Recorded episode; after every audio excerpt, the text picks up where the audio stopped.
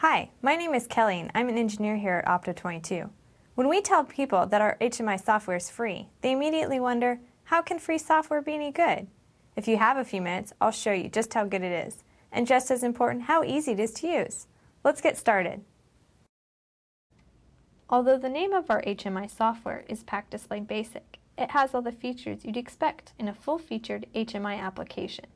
Features such as data logging, real-time and historic trending, recipe uploading and downloading, alarming, security, and of course animation. All of these features are included for free, with no tag limits or hardware keys. We can offer PAC Display Basic for free because it was specifically designed for and only works with the SNAP PAC system, the most complete, easy-to-use automation system available today. That means you'll be up and running quickly and not wasting time troubleshooting communications or cross-referencing tag names. Creating an animated object is very simple. First, you need a graphic. Included with PacDisplay Basic is Symbol Factory, which has thousands of useful graphics, such as buttons, controllers, and pipes. If you have a photo of your facility you wish to animate, or perhaps a cool graphic that was drawn in Adobe Illustrator, no problem. You can import JPEGs, bitmaps, or metafiles such as your favorite clip art.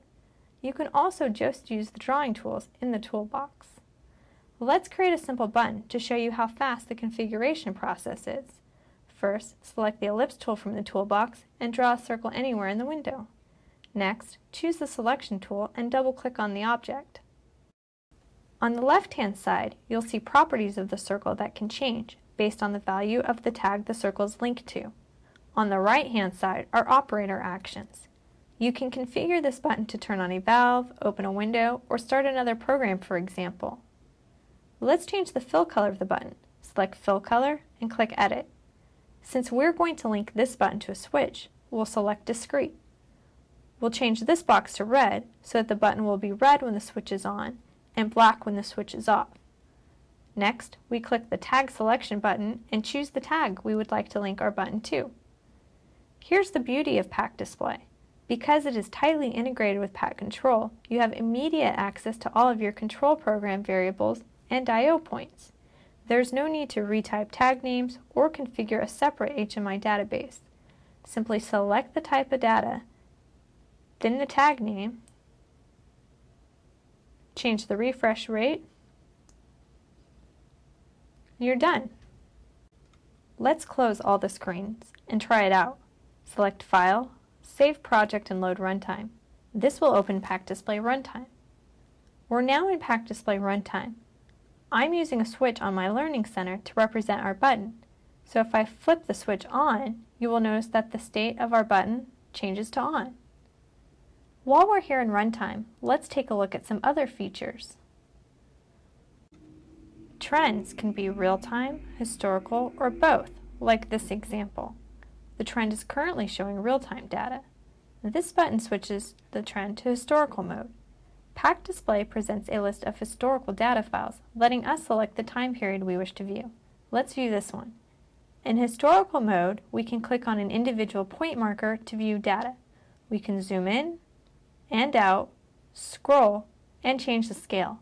Let's view up to 70. Clicking on the real-time button returns the trend to real-time mode. Each trend can plot up to 16 different tags at once. You can also plot data from tables using the XY plot tool. In our example, we have used objects on the PAC Display screen to communicate with our trend window. For example, to change the set point represented by the yellow line in our trend window, click on the Change Set Point button. Let's enter a new set point of 75 degrees. We also use the animation of a slider to change our set point. We can change our set point by changing the position of the slider.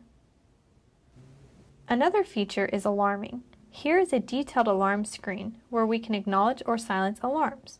To acknowledge an alarm, select the alarm and press the Acknowledge button. To acknowledge all alarms, simply press the Acknowledge All button. You can also create historic logs. Other alarming features include sending values to other tags on alarm or acknowledgement, persistence, alarm priorities, alarm notification pop-up windows, file or printer logging, and sound triggering. On this screen, we also have an animation of a mixer. We can turn the mixer on by clicking the on-off switch. We can alter the speed at which our mixer is spinning. Notice that our animation reflects the changes in the mixer speed. You can also use a graphic of a gauge to monitor pressure in the mixer. This is just a brief overview of PAC Display Basic. There are many other features such as recipes, data logging, and security. For most applications, PAC Display Basic will do everything you need. However, if you wish to run backup OPC servers, connect to legacy Opto22 hardware, or migrate older Opto Display projects, you can easily upgrade to PAC Display Professional.